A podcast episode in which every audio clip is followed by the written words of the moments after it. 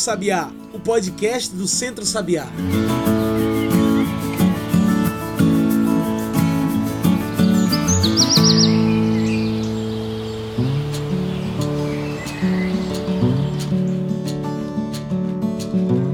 Olá e bom dia, boa tarde, boa noite para todo mundo que nos ouve agora pelo Spotify e também pelo Mixcloud. Eu sou João Lucas e está começando agora o Cantos do Sabiá, nosso podcast semanal sobre o campo, a cidade e o mundo. Cantos do Sabiá é o podcast do Centro Sabiá e toda semana a gente traz essas pautas de luta e resistência no campo e na cidade para discutir e informar. Então já segue a gente por aí para toda semana receber um episódio novo. Você também pode passar pelo nosso site e encontrar tudo que a gente produz. Anota aí: www.centrosabiá.org.br. Tudo junto e sem acento. Também pode trocar uma ideia conosco em nossas redes, no Instagram e no Twitter, procura por Centro Sabiá. E no programa de hoje vamos falar de um assunto muito importante. Hoje falamos da volta às escolas em meio à pandemia do novo coronavírus. Será que já é seguro? No Brasil, os problemas causados pelas reformas trabalhistas e da Previdência ganham força. Quando pensamos que a pandemia vai além da crise sanitária é também uma crise social e econômica. E é no meio disso tudo que surge um diálogo também relativo à educação, que hoje está acontecendo de forma remota em todo o estado para evitar a contaminação pelo vírus da coronavírus, a Covid-19. Mas há quem prefira se expor aos riscos de contaminação, protestando pela volta às escolas e aulas presenciais no estado, ainda que em meio a mais de 11 mil casos confirmados do coronavírus só em Pernambuco. Será que já é seguro? É para falar sobre tudo isso que hoje trouxemos para nossa mesa virtual Heleno Araújo. Heleno é formado em Ciências Físicas e Biológicas, ex-diretor da Secretaria de Políticas Sociais do Sintep, o Sindicato dos Trabalhadores em Educação de Pernambuco. Heleno, é um prazer ter você com a gente hoje. Você poderia se apresentar melhor para quem nos ouve, falar um pouco sobre quem é você e sobre o seu trabalho? Olá, companheiros, companheiras. Eu sou professor da Educação Básica, formado em 1990 pela Faculdade de Formação de Professores de Olinda, lá da FUNESO. E cresci no serviço público, na educação pública, em 1993, no mês de maio, no município de Paulista, região metropolitana do Recife, e em julho, na rede estadual de ensino. A partir de 1997, ingressei na direção do Sintep, onde fui diretor de políticas sociais, formação sindical, vice-presidente e também presidente da, da entidade. Fui secretário-geral e presidente da CUT Pernambuco e desde 2005 estou na direção da Confederação Nacional dos Trabalhadores em Educação, a CNTE, e atuei como secretário de Assuntos Educacionais e desde 2017 estou na presidência né, da Confederação. Então, professor da Educação Básica, um militante político, social, sindicalista, envolvido nessa luta, nessa batalha para garantirmos aí vida digna para todos nós. Bom, já para entrarmos de cabeça em nossa conversa, Heleno, qual é a atual situação das aulas em nosso estado? Como tem sido para que alunos e alunas tenham aula mesmo nesse contexto de pandemia e isolamento social? Olha, estamos numa situação muito complicada com relação às atividades das aulas. Um esforço muito grande dentro dos profissionais da educação, principalmente os professores e as professoras, para tentar manter um vínculo com os estudantes. A CNTE foi convidado para ser parceiro de uma pesquisa realizada pela Universidade Federal de Minas Gerais e que indica que em torno de 84% dos nossos professores, das nossas professoras, tiveram um esforço para manter algum contato e vínculo das atividades de conteúdos pedagógicos com os estudantes. E isso de forma variada, usando da tecnologia, usando papel né, mimeografado, cópias, de várias formas, fazendo contatos direto, grupo de WhatsApp de maneiras diversificadas. Tanto é que o Estado, quando se colocou para fazer o trabalho remoto, foi dizendo que as escolas já estavam desenvolvendo atividades e que precisa ter o controle sobre isso. Não sabemos se exatamente tem que ser assim, né? se a secretaria tem que controlar. Mas o importante é esse esforço dentro de uma pandemia, dentro de uma situação inusitada, dentro de um momento difícil, mas mais uma vez os professores, as professoras, os demais profissionais da educação mostraram seu compromisso com a população, o cuidado com os nossos estudantes, de manter o contato, de manter o vínculo. Claro que tivemos diminuição da participação.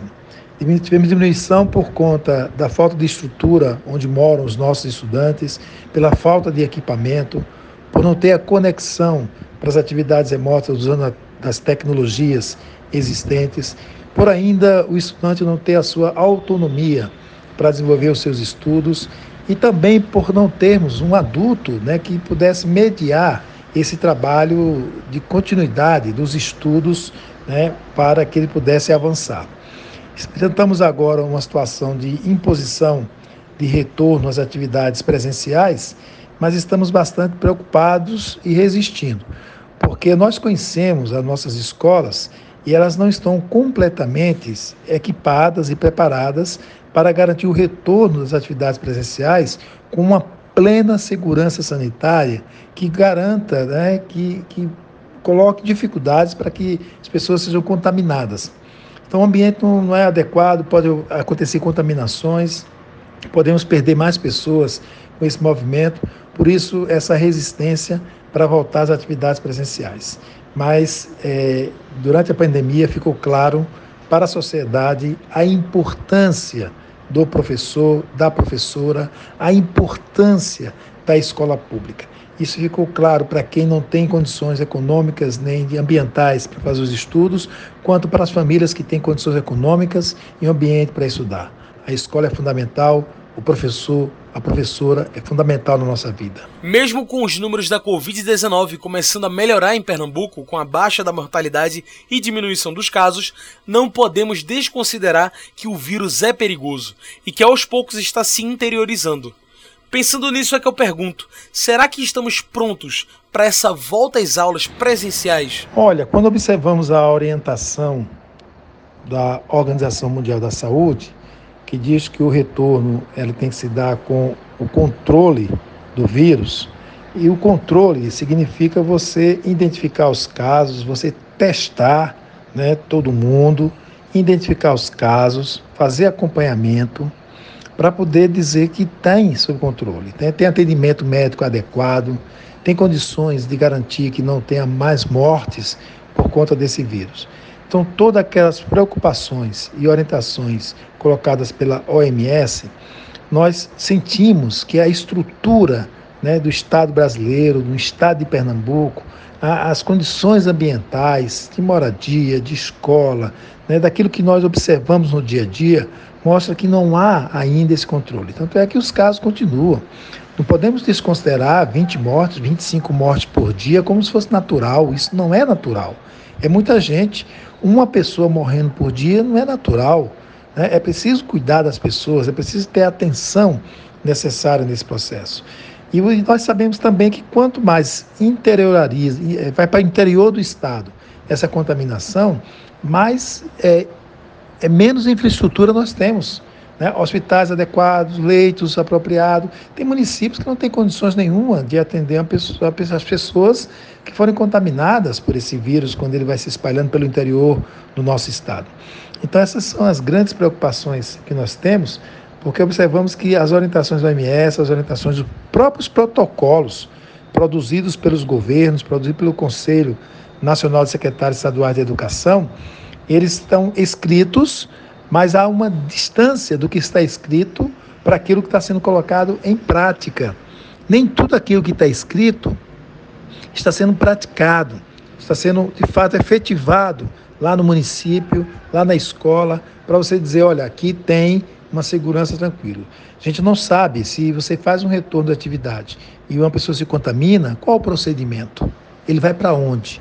Né? No caso, um professor contaminado, a turma vai ser testada, os companheiros deles vão ser testados, ele será substituído. Então, tem muitas questões que ainda não foram respondidas né, pelo governo que faz o protocolo, mas não responde às preocupações que nós temos sobre a situação que estamos vivendo. Pensando que as secretarias da educação do estado e de diversos municípios vêm se utilizando as tecnologias digitais para continuar de forma remota com as aulas, é que eu pergunto: essa educação à distância é para todas, para todos. Tem sido efetivo esse plano de aulas remotas? Não, essa educação remota, essa educação à distância não chegam para todos. É, nós temos dificuldades diversas. Agora, esse é um ponto que a gente precisa refletir para trás.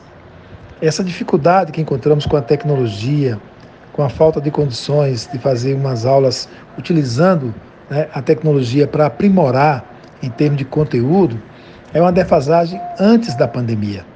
Se olharmos lá para trás, em 1996, a Lei de Diretrizes e Bases já tratava de uma formação tecnológica para os profissionais da educação e para os estudantes.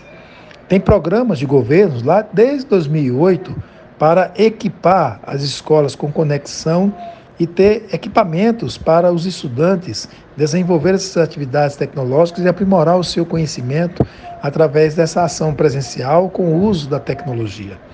Então, tudo que foi pensado lá atrás não foi realizado, não foi concretizado estava na lei, mas não foi para a prática. Não é de hoje que falamos que o campo tem sofrido muito com a pandemia do novo coronavírus, seja por conta de auxílio emergencial negado, seja pela precariedade dos serviços de saúde e educação no campo.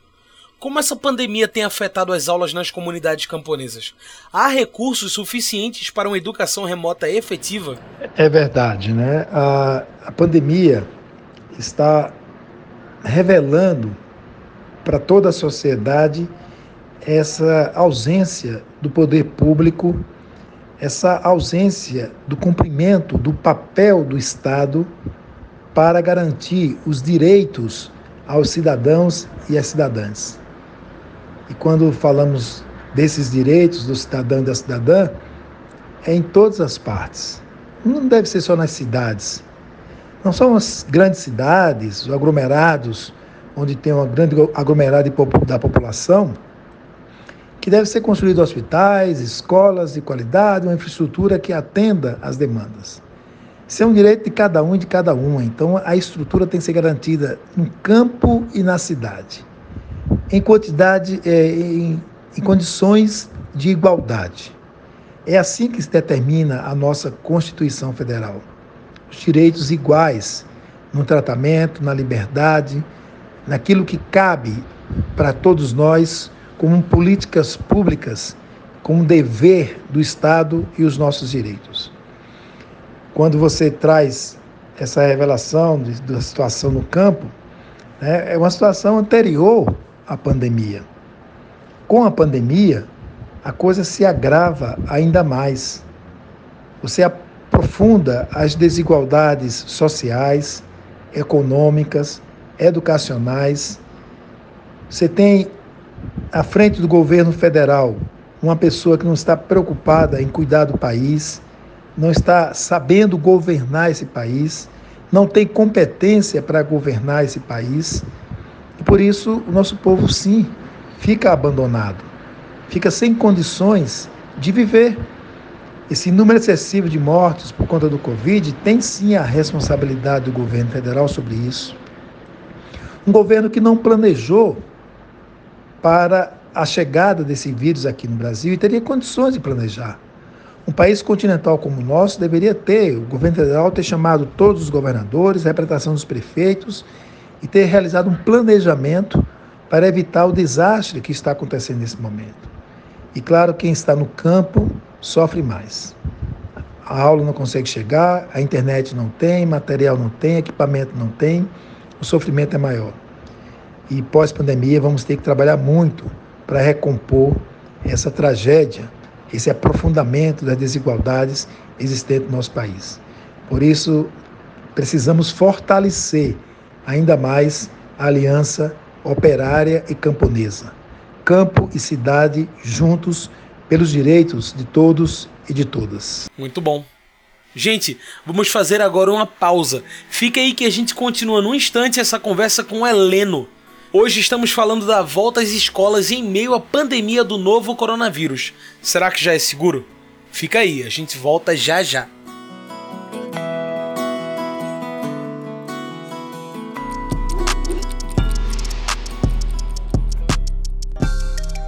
Muita gente sentiu o impacto psicológico das mudanças provocadas pela pandemia de Covid-19. Isolamento social, dificuldades econômicas, rotina mais estressante. Não está fácil. Se você precisa de ajuda psicológica para enfrentar esse momento, pode procurar o Psicovid. O aplicativo conecta psicólogos e pacientes, oferecendo consultas remotas e gratuitas enquanto durar a pandemia. Para ter mais informações, acesse o Instagram psicovid19br ou o site https psicovid19br.com.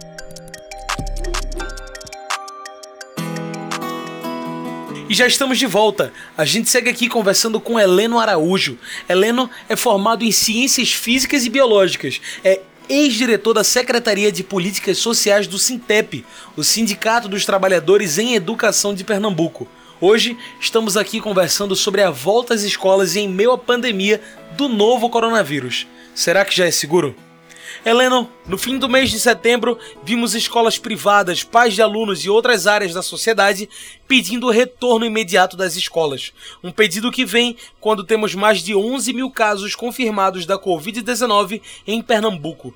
Como os professores e professoras e os sindicatos e movimentos sociais têm reagido a isso? Olha, vocês viram que, que a reação dos movimentos movimento sindical foi intensa, tanto público quanto privado. O Sintep e o Simpro fizeram uma resistência política durante o processo de negociação, o Sintep negociando com o governo do estado através da Secretaria de Educação para evitar essa pressão das escolas privadas.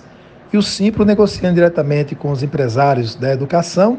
E faltando esse espaço de negociação procurou a justiça e ganhou né, na justiça o direito de não retornar às atividades presenciais. O mesmo aconteceu com o Sintep. Tentou negociar, não foi possível, fez um processo de chamada de greve pela vida. Seria uma greve para não retornar às atividades presenciais, mantendo as atividades remotas, mesmo que precárias, mas porque nós reivindicamos que o governo teria a obrigação de garantir equipamento, conexão e condições de manter atividades remotas, e que seria um crime voltar às atividades presenciais sem as condições plenas de segurança sanitária. Então, a resistência do movimento sindical, e junto com sua base, né, articulado com sua base, foi tentar negociar, é, a negociação sendo rompida ou não sendo ou, uma decisão de empresário de governo querendo impor o retorno da data à greve pela vida e buscar né, no Poder Judiciário uma mediação, uma determinação para poder salvar vidas. Tivemos que mostrar ao judiciário as precárias condições, né, que não tinha, o governo escreveu o protocolo, não cumpriu aquilo que escreveu e não podemos colocar em risco a vida das pessoas. Claro que tem é, dentro do Poder Judiciário também várias fragmentações. Você tem um desembarcador que autoriza não retornar às atividades presenciais, depois vem outro que determina que retorne, né, com leituras equivocadas que deixa de ser um, um, uma defesa ou uma ação judicial pensando em cuidar da vida das pessoas e passa a ter uma parcialidade de posição, né, de, de se posicionar com o setor privado. Os motivos precisamos investigar, precisamos entender por que, que um desembarcador atende ou determina o retorno de atividade sem as plenas condições de segurança sanitária, que se ele sabe, que ele tem conhecimento, que poderá, poderá acontecer contaminações e mortes. Então, esse também é um tema que precisa de um controle social, de uma fiscalização de toda a população, de uma reflexão de toda a população. Porque membros do judiciário tomam atitudes arbitrárias, absurdas, que colocam em risco a vida das pessoas. E, e nós sabemos que esse juiz tem salário e condições de vida diferente de quem está no campo diferente que não tem condições financeiras de se manter né, para poder garantir a sua segurança sanitária.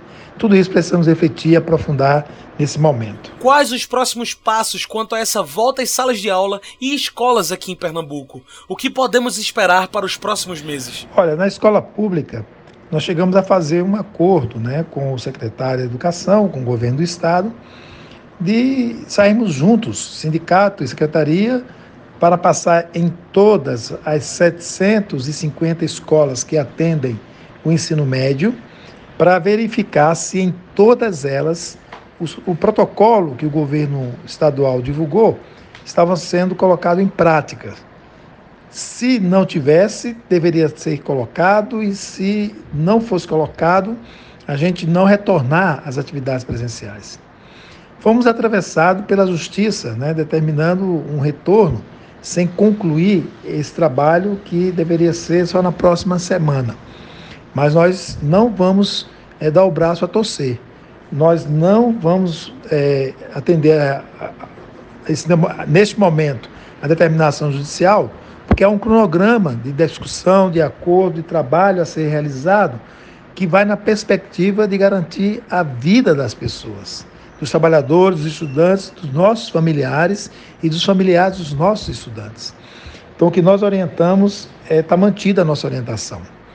É ter um diálogo com a comunidade escolar. Em cada escola tem que ter um comitê que pode ser chamado aí do conselho escolar ampliado, tendo membros da ciência social, da saúde nesses comitês por escola, para poder verificar as condições da escola e produzir mesmo um documento dizendo se a escola tem ou não tem condições de receber as atividades presenciais de volta. É, notificado o governo sobre isso, a gente discutir, negociar a posição de acordar um momento de retorno quando tiver as condições adequadas.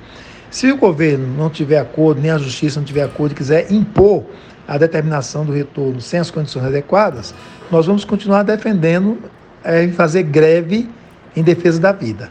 Uma greve para salvar a vida, não colocar em risco a vida das pessoas. Então, é não ir para as atividades presenciais, manter as atividades remotas, que do que for possível, e tentar manter o vínculo com os estudantes, mas não ceder a pressões absurdas que coloquem em risco as nossas vidas.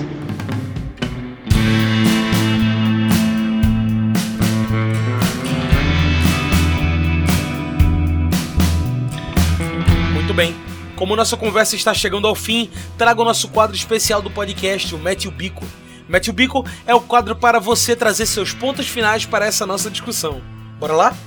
Heleno, pensando nesse dia dos professores que passou, o dia 15 de outubro, é que eu pergunto: o que é preciso ser feito para que professores e professoras e também os alunos e alunas não sejam as próximas vítimas do coronavírus com a reabertura das escolas, mesmo em meio a uma pandemia global?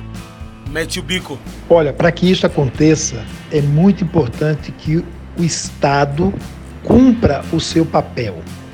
O Estado tem o dever de cuidar das pessoas.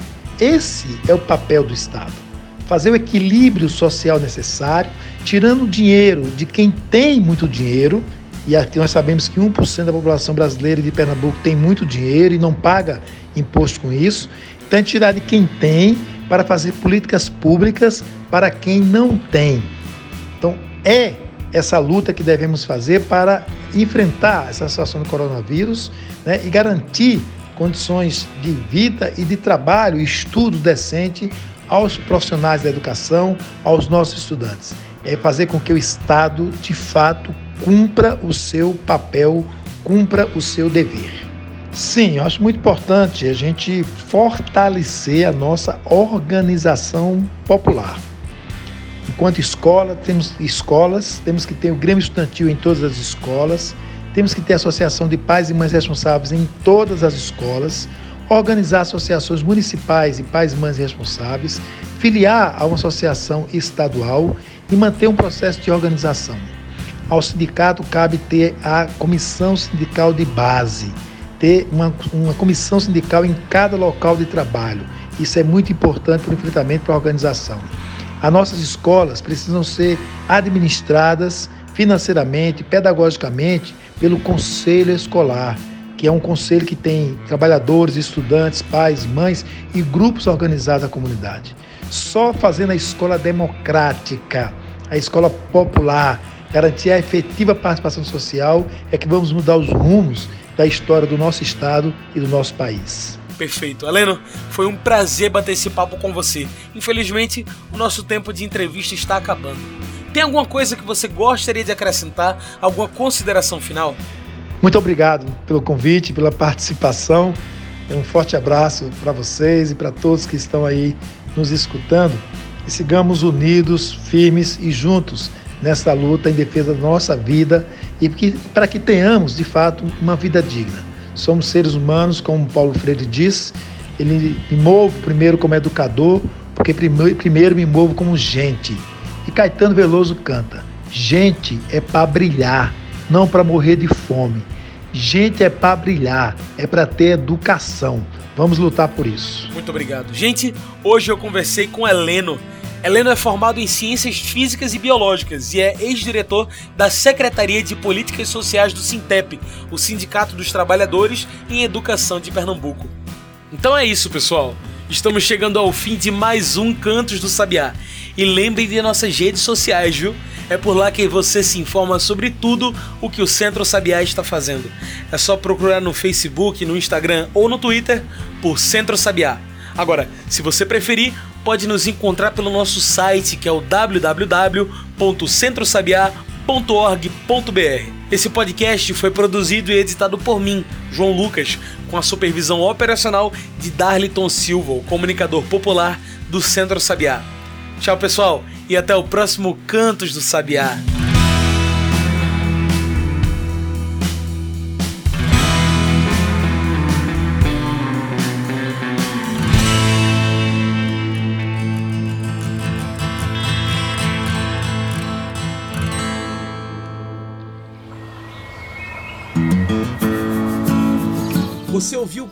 Sabiá.